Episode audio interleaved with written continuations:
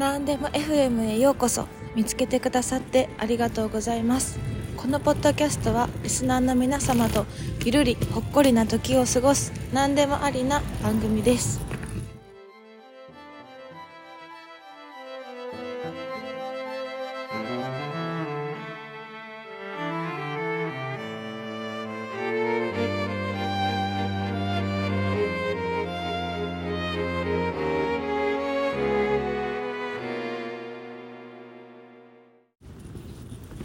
第16回のエピソード内容は内容でもないんですけど歩きながら喋ってみたです。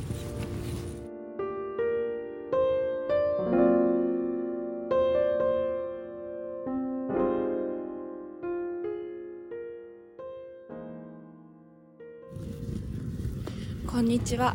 なーです。2024年は1週間に1回は必ずポッドキャストを更新するっていう目標があるんですけどあの意地でも取らなきゃと思って今外です。何をしているかと言いますと何で歩いているかと言いますと今日は本番があるのでそう今日本番があるんですよ。お昼過ぎからなんですけど朝何時からでも来ていいですよって言われたんですよね。でピアニストの長谷川薫さんって方がいらっしゃるんですけど大学の先輩なんですけどじゃあ使える9時からやらせてください。ってなって 私早起きとっても苦手なんですけどめちゃめちゃ頑張って 起きました。でなんか外で撮るのはいろんな雑音もあるしどうかなって思ったんですけどまあ面白いかもしれないなと思って撮ってみることにしました。人通りもあんまりないのでなんかそんなに気にすることもない感じもするけどちょっとどこに何が聞こえてるかわからないので静かめに喋りたいと思います。このゴロゴロゴロってめっちゃ聞こえてるんですかね。めっちゃキャリーケース持ってます。ドレスと2月3日に大泉学園って駅の近くで演奏会するんですけどそのチラシを300枚 持ってきました。めっちゃ重いです。今回の演奏会はどのくらい人が入るのかわかんないんですけど200人ぐらいは入るホールになるみたいであのなんかちょっとな、舐めてたって言ったら あれなんですけど、あの、施設の中に入ってる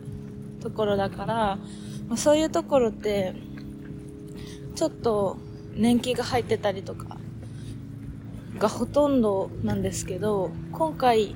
やらせていただくところはすっごい綺麗で、なんか先進的な感じの場所なんですよ。ただの駅から結構歩くので、あ、この間取れるなって思ったのと、9時からなんですけど、多分私この調子で行ったら8時40分ぐらいに着くので、20分ぐらい暇なんですよ。だから、あ、40分ぐらいあるから、ポッドキャスト、無理やり お話できるなと思って、録音してみました。録音してみてます。あ、駅が。ケチ、ケチくそなんで。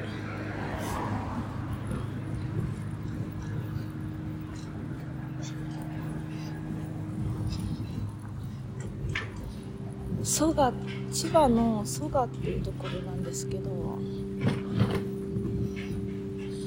蘇我っていうとこに降りたの初めてで、どういう感じかなって思った。らすごい食べる場所もいっぱいあるし住みやすそう。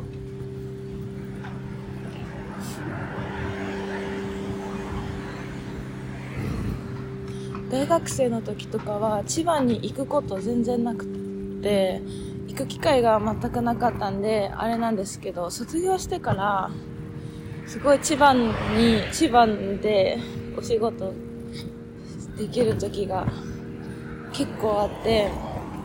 なんか今なんなら一番千葉が多いかなくらいなんですけどなんか本当人生何があるかわからんなって思います本当。千葉には縁がないと思ってたちびっこの声が聞こえますね。こっち側から行くか。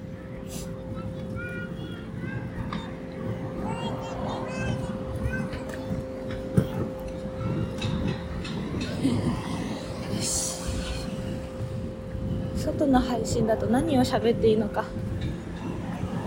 自分が決めたことなんですけど。前回の配信で台本が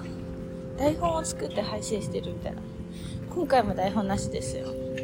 言ってることとやってることが全然違う。でもあのー、朝歩いてみるとまあ朝じゃなくてもいいんですけどあのいろんな仕事してる人がいるんだなってやっぱり思いますね。あこんな朝早くからこういう仕事されてるんだなとか思ったり。この人たちは今ここでもうすでに仕事してるけど何時に入れたんだろうとか昨日何時まで寝たのかなとか。何時に起きて何時の電車に乗ってその仕事何時に終わるんかなとか考えたらちょっと面白い。街を歩いているか自転車乗ってたりとか多分仕事じゃないなって方もいつもこの時間に出てるのかな。それともたまたまたまたま今出てきたのかなって考えると面白いです。ね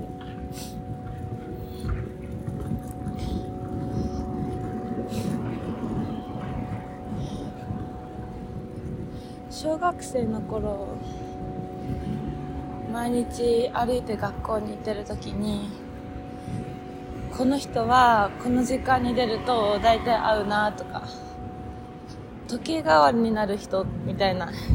この人がここ歩いてるってことはもしかして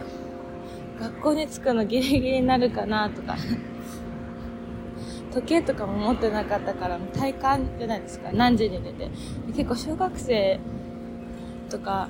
で道草も食うし。道草食ってるうちにギリギリになったりとか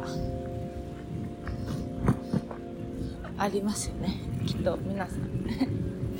帰りの時間も何時に終わってたかな？小学生って何時に終わるんだ？3時半とかに終わりますかね？もっと早いのかな？何時だったっけな？すごい早い時は30分ぐらいで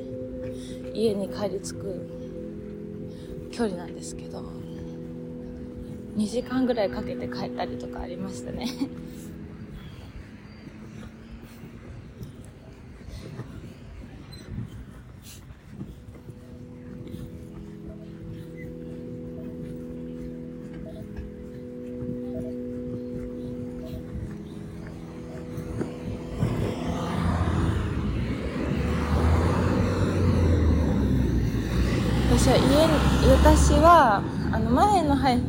じゃない間違えた。前回の配信でもお話ししたんですけど妹がいて妹とは2つ違いなんですよね。で妹が入学するまでは学童ってとこに入ってたんですけど妹が小学校に入ってきてからは一緒に家まで歩いて帰ってたんですよ。の時には楽しいから だからどんな道草食ってたかとかも覚えてないんですけど2時間かけて帰った時はさすがにおばあちゃんにすごい心配かけちゃって家におばあちゃんがいてあの私たちの帰りを待ってくれてたんですよね。中学生の頃は。すごい怒られましたね。でも逆に早く帰ってくるとおばあちゃんが私たちが早く帰ってくるっていうのを想定してなかったのであのちょっと外に出てていないとか もありましたけど。その時はもうそれがすごい楽しかったから中学生に入学するって時にその習慣がなくなるのはすごい寂しかったですね。中学は中学受験をしたのでちょっと遠いところだったから歩いていくことができなかったんですよね。だからなんか寂しかった。のを覚えてます。でもなんかこうまだ生きて26年だけどその時その時の習慣がどんどん変化するって変わった後はめっちゃ居心地よかったり楽しかったりするけどやっぱ変わる前ってやっぱりちょっと寂しくなりますよね。今の習慣は何かな？結構自由に動き回れたり朝とか夜とか基本的に私予定がないと動かないタイプなのでれなんですけど予定を立ててしまえば自由に動き回ることができるっていう習慣習慣が心地いいからもしそれにまあ日常の変化があってそうできなくなる時が来るとしたらやっぱりちょっと寂しかったり窮屈に思ったりするのかなとか思ったり。皆さんの今の習慣とか今までの習慣とかであこの習慣すごい心地よかったなみたいなものとかってありますか？多分思い出したらいっぱいあるんだろうな。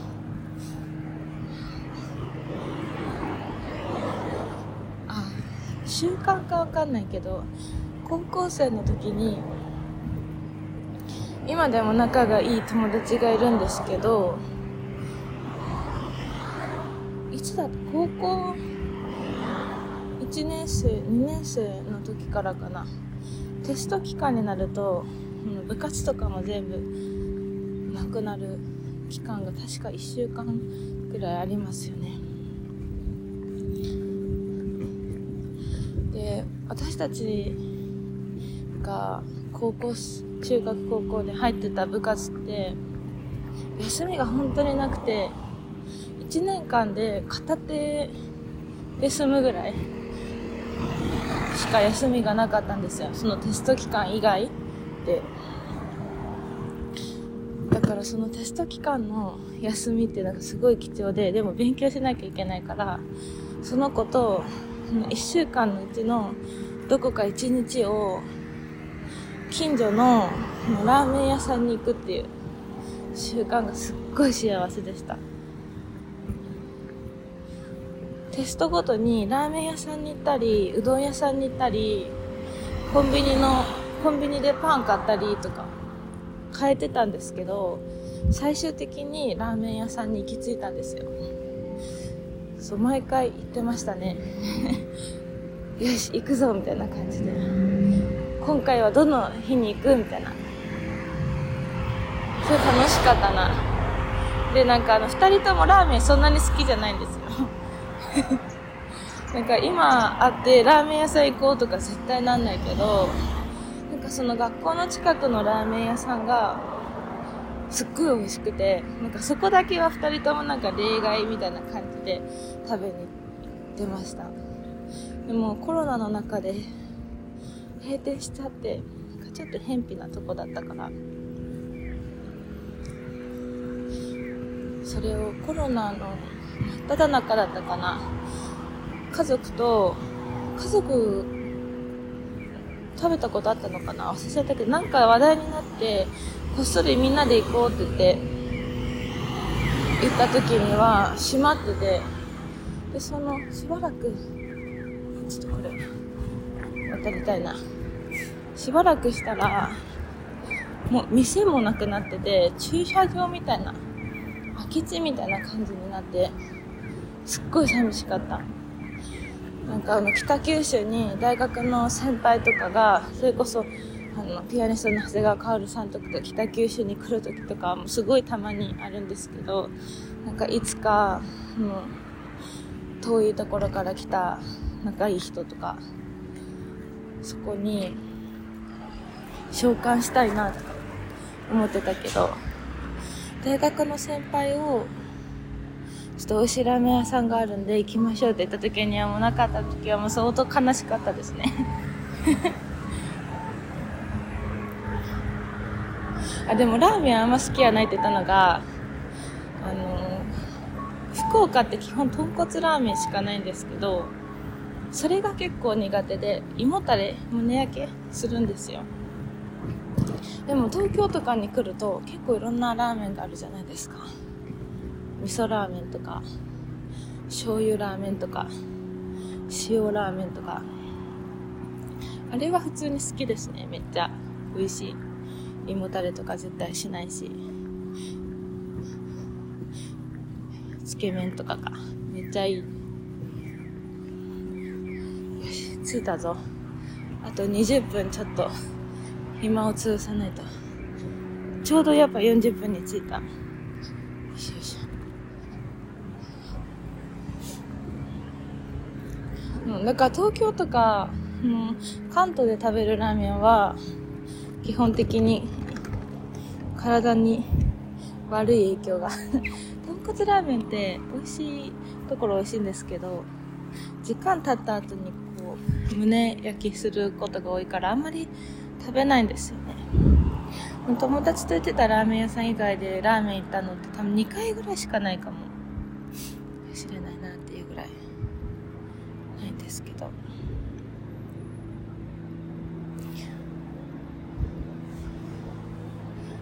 ラーメン。誰だったかな？それこそ大学の知り合いか誰かがオーディションで福岡に来た時に福岡といえばラーメンだろうって言ってあのオーディション前かなんかにラーメンを食べたみたいなんですよ。そしたらなんか美味しかったんだけどそれこそなんか胃がびっくりしちゃったみたいでオーディション中にお腹壊しちゃって大変だったっていう話も聞いたことあります、まあ、豚骨っても油だから確かにお腹壊すこととかありそうですよね。不憫。会う人に会うけど。そんな感じですかね。